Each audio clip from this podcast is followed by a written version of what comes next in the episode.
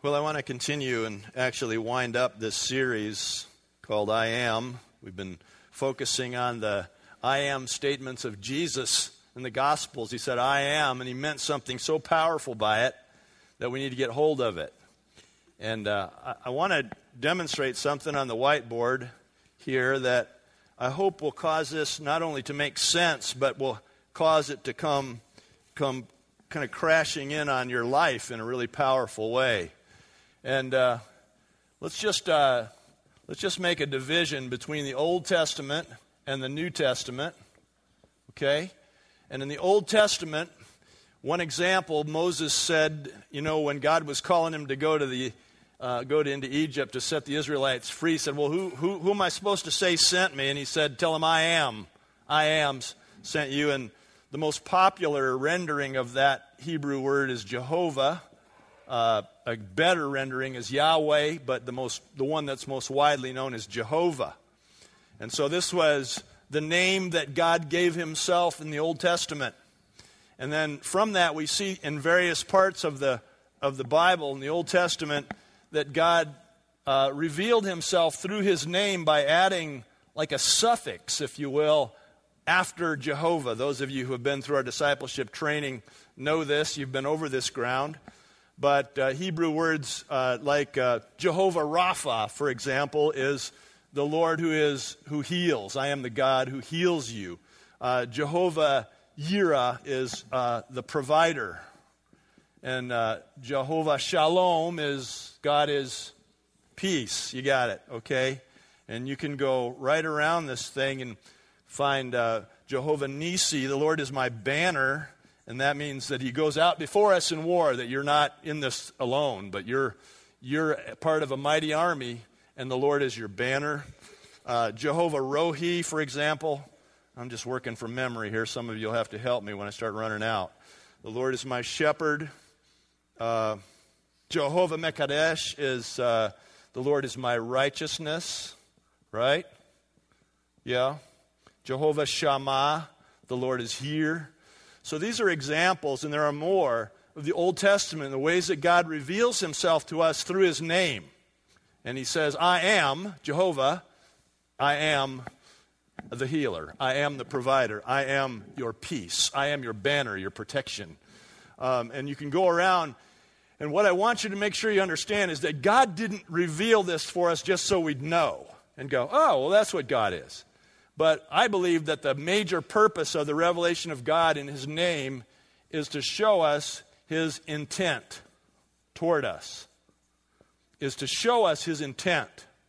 Is that God intends to be your healer. God intends to be your righteousness. God intends to be your peace in the midst of turmoil. God intends to be your shepherd. And so in the Old Testament, it's not just, oh, let's learn these names so that we can, you know, think we know something more about God, but it has a very practical application. Now, when we come to the New Testament and Jesus, who comes as God in the flesh, this, of course, in the in Hebrew means I am, right? What does Jesus say? He says, I am, right? and that's what we've been looking at. I am. I am. And he started by saying, I am God. I am God. And he didn't apologize for it. He made the audacious statement that he is God. He was sent from the Father, but he's God as the Son. And he's as much God as the Father is, or as much God as the Holy Spirit is. He's God. And so, what we've been looking at is we've been looking at the other things that he said, as I am the light of the world, right? Yes? Talk to me, people. Okay, I am the light of the world. I am the gate for the sheep. I am the good shepherd, we've seen. Last weekend, uh, we saw I am uh, willing, right? And God said, I'm willing. Uh, we could go on. I am the way, the truth, and the life, and no man comes to the Father but by me. I am the resurrection and the life. He who believes in me will live even though he dies, and whoever lives and believes in me will never die. Jesus said these things. And all of these things uh, that Jesus said, I am, are the same as the Old Testament. Not only resurrection, not only are they meant to reveal the nature of God, but by showing these character qualities of God, they're meant to show his intent toward us. Correct? what God intends, what God desires in terms of a relationship with us. That He wants to be our light, that He wants to be our gate that moves us from death to life, that He wants to be our shepherd, that He is willing, that we should always approach the Lord uh, uh, assuming that He's willing, that He is our resurrection in our life. And so, you know, I want to wind up this series today, although we haven't done all the I am statements. I just want to move on with one more I am. But I want you to get this that the whole reason for this has been to show you from the Bible that God intends this powerful, dynamic relationship with you. Not to be a God far off that you just know about, but He, he desires to engage us in these realities. Make sense? Say yes, or I'll start the whole thing again. All right. You know better not to answer me, right? I can make this last as long as you want, right? You're too polite to leave, so. Well, today I'd like to wind this series up. We may come back someday to these other I am statements. They're so powerful and so life giving. Um, but today, by focusing on Jesus' words when he said, I am the bread of life, I am the bread of life. And so go ahead and turn in your Bibles, if you have one, to John chapter 6. John chapter 6, that's in the New Testament. It's the fourth book of the New Testament. John chapter 6, we're going to be looking at verses 25 through 35 this morning as you're turning there, let's take a minute to establish the context of the passage because that's so important. If you're going to get Bible study right, you've got to take time to establish the context. And this is in John, but it's not the argument part of John. Remember when the first four messages of this series, we were a little later on in the Gospel of John. He was arguing, so there was this thing going on. This is not that context. This is before that argument, and so I define this or describe this context as it's a teaching moment. Something has just happened, and Jesus seizes the opportunity as a teaching moment. You know, you, you have that with your kids every now and then? Okay, now do you see why you weren't supposed to put your tongue in the light socket or whatever? You know, it's a, it's a teaching moment that you don't want to let slip by. And that's kind of what's happening. I think that's substantially what's happening here in our passage in John chapter 6. Because in, uh, in John chapter 6, uh, previous, just prior to this, Jesus had just finished feeding the 5,000 with just a few loaves and a few fish. And so he, he just performed this, amazing miracle by feeding them with the bread. And so he's about to say, I'm the bread of life. And the other thing that he did was, you know, he finished that and he sent his disciples on ahead and he decided, well, I need to catch up with them. No boat, no problem. I can walk on water. And so Jesus walked on water to catch them and ultimately arrive at the other side of the lake. So Jesus and his disciples are on the other side of the lake, having fed the 5,000, having walked on water, and now the crowds are catching up. And their first question is, How'd you get here, Jesus? That's where we pick it up. John chapter 6, verse 25. When they found him, they being the crowd, on the other side of the lake, they asked him, Rabbi, when did you get here? Jesus answered, I tell you the truth. You're looking for me not because you saw miraculous signs, but you, because you ate the loaves and had your fill. Because when you ate from my table, something really good happened. He says, You're not looking at me because looking for me because I can walk on water.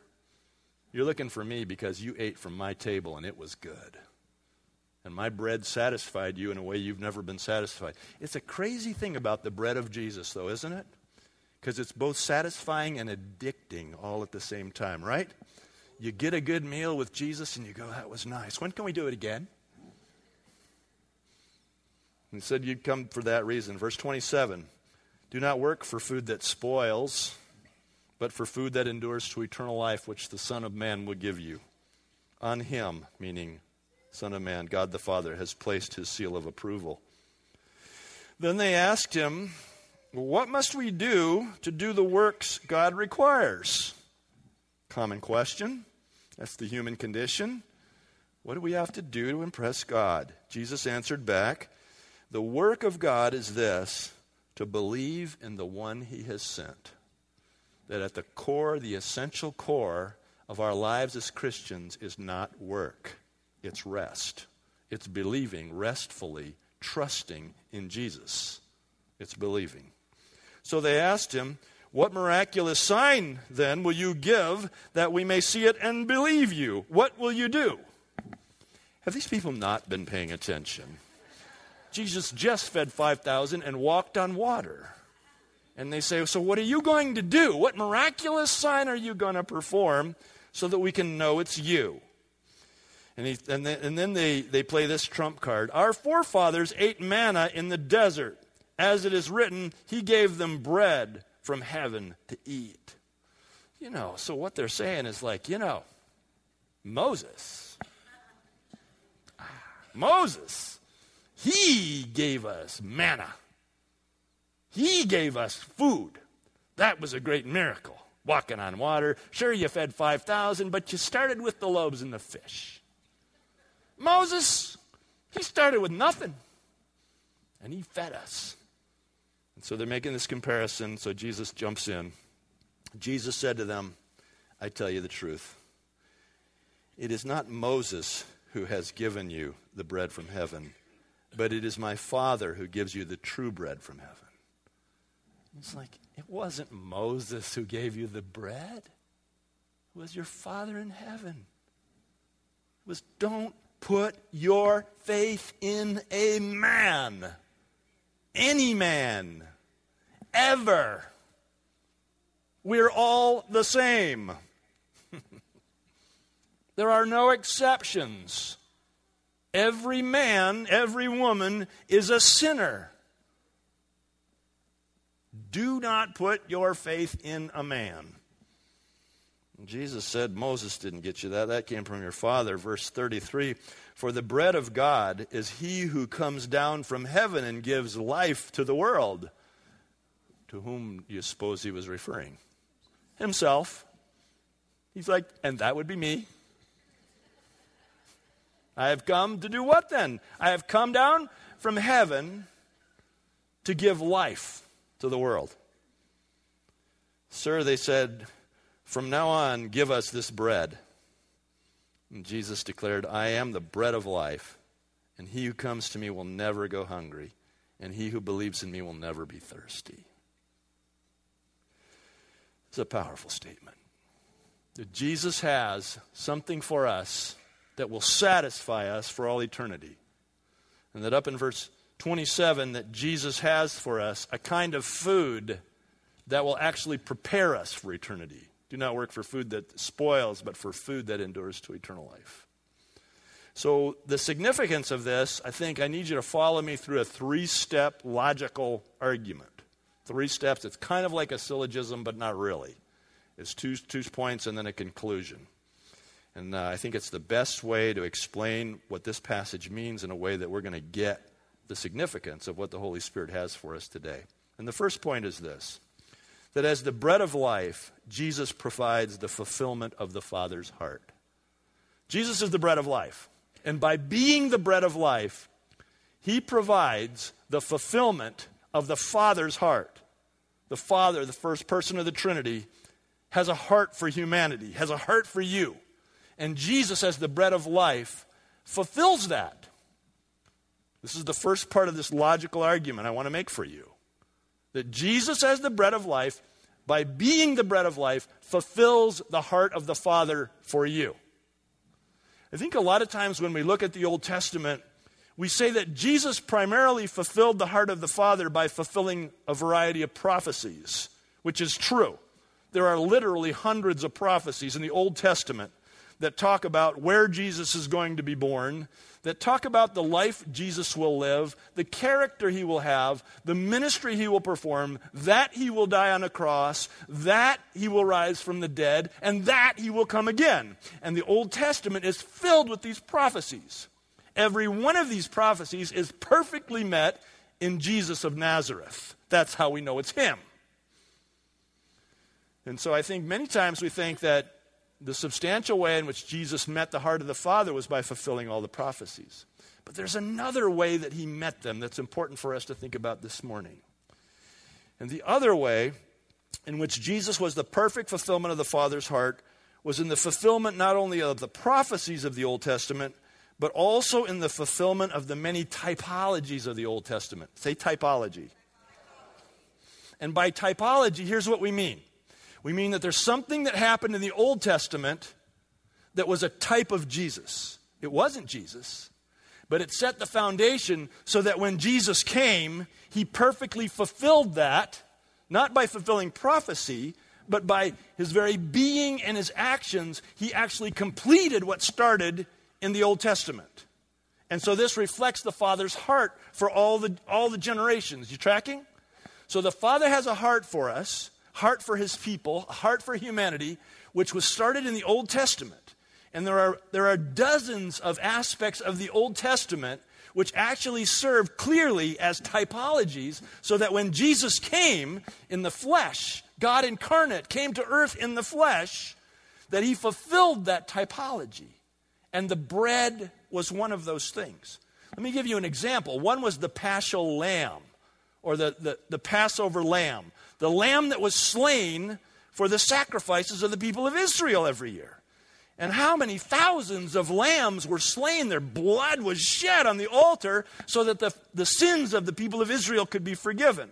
Well, then Jesus comes as, as John describes, the Lamb who takes away the sin of the world, who fulfills all of that typology. The Lamb is a type of Christ in the Old Testament. Christ in the New Testament perfectly fulfills that, so that is no longer necessary. That's an example of a typology. Other examples, there are dozens, but some of the more popular ones would be Adam. Adam, we were introduced to Adam in Genesis chapter 2, and he's a perfect man. He's a perfect man as he's created, and he's created what? In the image? In the image of God. So he is literally a house for God. But then sin comes, breaks that, and so there's just a fragment of the imago Dei, the image of God left in a man. So that's our problem. That's our condition into which we're born. But Jesus comes, and Paul says in Romans and 1 Corinthians that Jesus is the perfect Adam. Jesus is the second Adam. And so there's a type type of Christ in Adam. You can go on. You get to Genesis 14, and you have this guy, he's called the, the priest of Melchizedek. Melchizedek the priest. And this guy, what does he do? This was way before Moses. This was way before any kind of covenant relationship with God through the law. This was way before that. It seems like Abram had just like conquered somebody or rescued somebody or something in Genesis 14. And what happened was Melchizedek came from Salem, which is the town that later became Jerusalem. Catch this, all right? So Melchizedek comes long before Jesus, long before the law, long before the Passover. And what does he bring to Abram? He brings bread and wine. And he comes from Jerusalem bringing bread and wine. And this is a type of Christ. You get to Genesis chapter 22. Yeah, I think we'll do the whole Bible this morning. You get to Genesis chapter 22.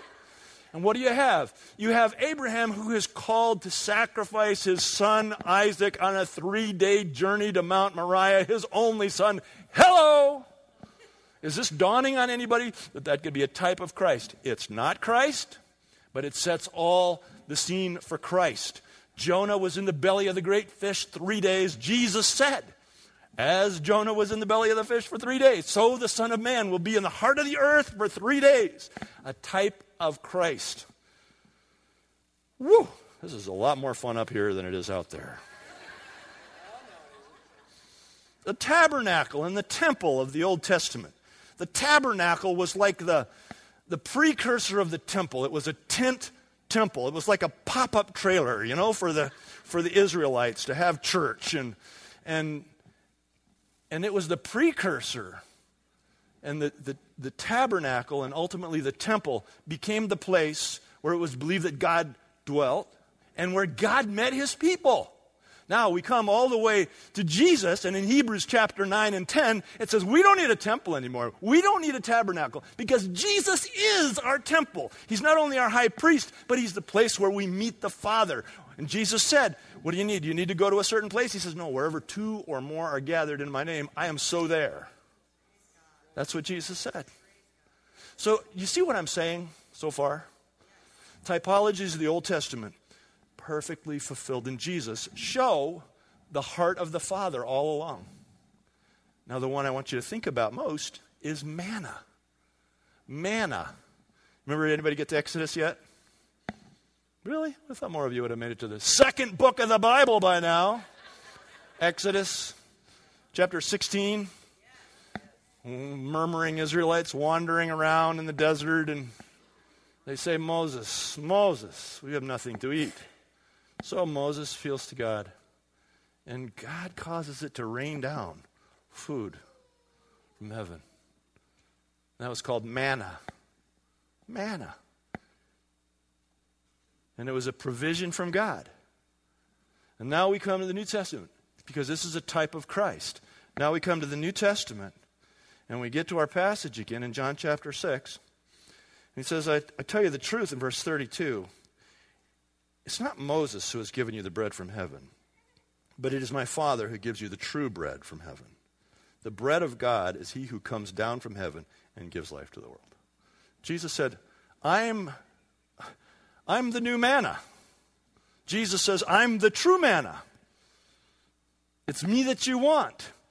It's me that the manna was meant to represent. That Jesus, as the bread of life, then, is the fulfillment of a typology which says that Jesus, as the bread of life, is the expression of the Father's heart for you. Are you getting this? This is the first part of the little syllogism. You got to get this part. The rest isn't going to make any sense. The Father's heart can be seen in the fulfillment of these typologies. And look at the rich comparisons between the manna and Jesus. I mean, first of all, the manna was a miraculous provision from God, right? And it wasn't that they wouldn't make their own food, they were on the move. They couldn't sow and reap, they couldn't grind. They could not provide food for themselves. And so God miraculously, richly provided this for them. Now take it over to our side of the formula. Jesus, as the true manna, we cannot provide our redemption. We cannot, we don't have the capacity to provide for our forgiveness. And so Jesus, as the true manna, comes as the old manna came as a miraculous provision of something that they could not provide for themselves. Jesus comes as a miraculous provision of something that we cannot provide for ourselves. We need Jesus as the true manna. Think of the old manna, the first manna, as an expression of God's immeasurable love for his people. Why do you suppose God gave them the manna? Because he loved them. Do you know that's why they were the Israelites? The Bible says God did not choose you, Israelites, the Old Testament. God did not choose you because you were great or because you were more numerous. That in fact you were the smallest. But God chose you because he loved you. And so the manna was an expression of God's immeasurable love. Jesus, the bread of life, the fulfillment of the typology, is an expression of God's immeasurable love. The manna was a daily provision. If you read Exodus 16, you know that they were commanded to collect enough manna for one day. And some of them didn't do it, right? Mm-hmm. What happened? Maggots. Next morning, yucky manna. Okay? Because it was a daily provision. It created a relationship of perpetual dependence on God. It had to be renewed every day. Jesus Christ, Jesus Christ is a daily provision. It is not enough to be able to say, I once signed a card that said, Yes, Jesus, come into my heart. It is not enough to say, Yes, I was once baptized. Being a Christian means living in the dynamic of a daily relationship with Him, abiding in Him. It's renewed every day. He gives you enough for one day. You're going to need it again tomorrow. Even in the name, the Old Testament, manna. Does anybody remember what that word meant? What is it? They called it manna because they didn't know what it was. And so they went, manna. Okay. What is it? What is it? Now we get to the New Testament manna, Jesus, and what's the Gospel of John so much about? About debating the identity of who Jesus even is. It's like, oh, you're the bread from heaven? Well, who are you? The comparisons are so rich, but I just wanted to start with this idea that as the bread of life, Jesus provides the fulfillment of the Father's heart. Second, as the bread of life, Jesus satisfies the deepest desire of his own heart. So the Father's heart is fulfilled in the Jesus as the bread of life, And Jesus' own deepest desire is to be the bread of life for you. Wouldn't you just really love to know what Jesus really wants? Say yes. yes. Help me. Then look at Luke chapter 22. He told us. Told us exactly what he wanted, what he eagerly desired. That's something I want to know. I just I never forgot this. I remember reading this for the first time as a very young man, and I just never forgot. Jesus, it's just rung in my mind. Luke chapter 22, you look at verse 14. This is Jesus about ready to eat the Last Supper, the Passover supper with his disciples. In verse 14, it says, When the hour came, Jesus and his apostles reclined at the table, and he said to them, I have eagerly desired to eat this Passover with you before I suffer. Jesus said, I have eagerly desired. I mean, there's a difference between desiring and eagerly desiring, yeah? Well, you said this is the one place where Jesus said, I eagerly desired to do this, to eat this Passover with you. Why? Well, keep reading, you'll see. For I tell you, I will not eat it again until it finds fulfillment in the kingdom of God. Jump down to verse 19. And he took bread, gave thanks, and broke it, and gave it to them, saying, This is my body given for you. Do this in remembrance of me. He said, Everything's about to change. You've been eating bread. You've been eating bread made by human hands. And he says, Now you're about to eat my flesh because I am the bread. I am the bread of heaven. I am the fulfillment. And it's my desire to be this for you. And I think we have to we have to add to the fact that as bread of life, Jesus provides the fulfillment of the Father's heart. We have to add that as the bread of life, Jesus satisfies the desire of his own heart. And here's my third statement, which I mean for you to conclude as a result of the first two. As the bread of life, it is God's clear intention to personally indwell us and eternally sustain us. Get that. If, the, if bread of life is the fulfillment of the Father's heart, if bread of life is the deepest desire of Jesus' heart, then we have to come away with this understanding that as the bread of life, the clear intention of God is to come and indwell you, not to be a God who's far off, not to be a God who's to be worshiped in a religious way, but to be experienced in a bread way. Who worships bread? I mean, do you sit around going, oh, Panera? Do you do that? You think about it. You think about Panera, Sally, but then you go. You go and you experience the Panera. And Jesus said, I'm the bread of life. I'm not far off to be worshiped in a religious way like you and our hearts are inclined to do. He said, you, Your worship is but rules made up of men. Jesus said out of, lips of his own, out of uh, off his own lips. He said, uh, "But your hearts are far from me." But in John, in this passage in John six thirty five, Jesus said, "He said, uh, I'm the bread of life. He who comes to me will never go hungry, and he who believes in me will never be thirsty." Jesus desires to indwell you, to be inside you. In Acts chapter one, verses four through eight, there's that amazing account of the risen Jesus. He had just risen from the dead, and disciples were trying to figure out what, what to do next. And in verse 4, on one occasion while he was eating with them, that's Jesus. I think it's cool that he ate with them. He gave them this command Do not leave Jerusalem, but wait for the gift my Father promised, which you've heard me speak about. What could that gift be? The Holy Spirit. He said, For John baptized with water, but in a few days you'll be baptized with the Holy Spirit. So when they met together, they asked him, Lord, are you at this time going to restore the kingdom to Israel? I understand that question on one level, but it just seemed like the disciples asked so many dumb questions along the way that I've just taken up the sort of spot where when I hear him speak, I just listen. just try to listen. And he said to them, It's not for you to know the times or the dates the Father has set by his own authority, but you'll receive power when the Holy Spirit comes on you and you'll be my witnesses in Jerusalem and Judea and Samaria and the ends of the earth. He said, Wait for the promise of the Holy Spirit. That's what God wants to do to you. He wants to indwell you by the Holy Spirit. It's not a distant relationship. When I look at this thing about Jesus being, listen, when I look at this about Jesus being the bread of life, I come to the conclusion that it is God's clear intention to create with us a relationship of perpetual dependence. Perpetual dependence. It's the opposite of how we normally think of maturity. We think of maturity in the human sense that as you mature, you become more independent, correct? Well, I can take care of myself. I can do that by myself. I don't need help.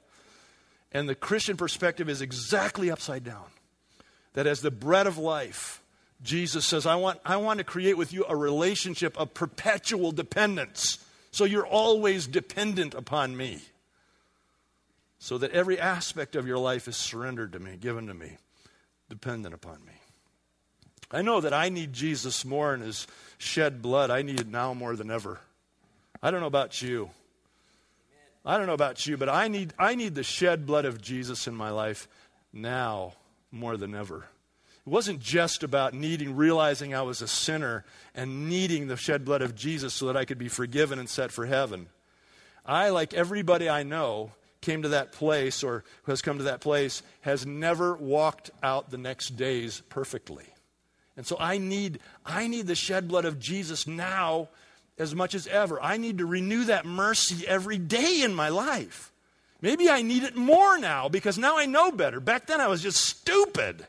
I was ignorant to the reality that I was even offending God. But now that I know, and yet in my weakness continue to do, I think I need the blood of Jesus more now than ever, and has created a dependence, relationship of dependence. So, so do you see the progression of this logic? Tell me yes. That is the Father's heart, bread of life, to be bread of life for you in Jesus that that was all Jesus really wanted to do was be bread of life for you. That the opportunity then is to enter into this relationship of dependence where he indwells us, feeds us, nourishes us, sustains us for eternity. You see the moment that this creates? It creates, it creates the demand of a response from every person in the room. Because if there are people here today, and I hope there are, who have not yet come to the place of knowing Jesus as Savior, it creates an, a window of opportunity for you to enter into that relationship of dependence on Jesus as your Savior, as the sustainer, the forgiver and Lord of your life. Because He wants to indwell you. It's not just about coming and acknowledging you died on a cross for me, you rose from the dead. Great, thanks so much. But it's about being embraced by this Savior, indwelt by the Savior. And it's likely that some of you are right now in a place where you're recognizing that, and you're recognizing that you need, you need to come to that place of asking Jesus Christ into your life in not a religious way or a cognitive way, but in a dynamic way that says, Take my life. Take my life. Take every aspect of my life. And some of you maybe are even surprised that that stirring is in you because you you, you know, you signed the card, you raised your hand decades ago, perhaps, but you're getting to the place where you're going, man, I don't know if I'm abiding in Christ. I don't know that. I don't know if I do have this relationship of perpetual dependence on Jesus. Well, this is what it means to be a Christian, and so some of you are ready to come to that place. And others of you, you know, this also, it's the fulfillment of God's heart then to indwell us, then it's the fulfillment of his heart to fill us with the Holy Spirit. So this, this is what it means to be a Christian, is to be born again and to be filled with his Spirit. There is no other kind of Christian. There is no other kind of Christian. You can't be a Christian without also being in dynamic relationship with the Holy Spirit. The lack of the presence of the Holy Spirit in your life should cause you cause you to run to God and say, God, fill me with your spirit. Confirm your presence in me. So, in just a moment, we're going to have some people come up and, and uh, make themselves available to pray with you. And if you're one of those people who'd like to become a Christian, you're ready, you can just come up to them and you can tell them that, and they'll pray with you, and they'll share, share the message with you in a way that you can respond to. They'll give you a new Bible. They will come and tell me, right? Prayer people? We're taking prisoners. I want to know every person who comes to Jesus. I want to know them. I want to pray for them. And also, if you're a person who says, I'd like to be filled with the Holy Spirit, you can come up to these people and say that. They'll pray for you to be filled with the Holy Spirit. Maybe you're a person who has something else going on in your life, some issue in your life that's just so huge, it's unrelated to anything I've said, but you said, I'd like to get prayer for that. That's what these people will be up here for. You can just come. So, Lord, we bow at this moment in our time together have set aside a few minutes that we can come and respond to you in your amazing grace. You set a table for us, Lord, and not just of a, a bread and a cup, but of your presence, of the bread of the presence here among us now. And it's really that that we want to feast on this morning, Lord. And we thank you for your, your relentless pursuit of us and the fulfillment of your heart for us. We thank you for not giving up. And we pray now in the dynamic presence of your Holy Spirit that you would stir in our hearts, each one, the response that will bring you the most glory, us the most health, and, uh, and Lord, embolden every person who wants to move their feet. Give them the courage and the capacity to move their feet and come for prayer. I break every chain that would hold them back. So come, Holy Spirit, and move among us in power and wonder and grace in the name of your Son, Jesus.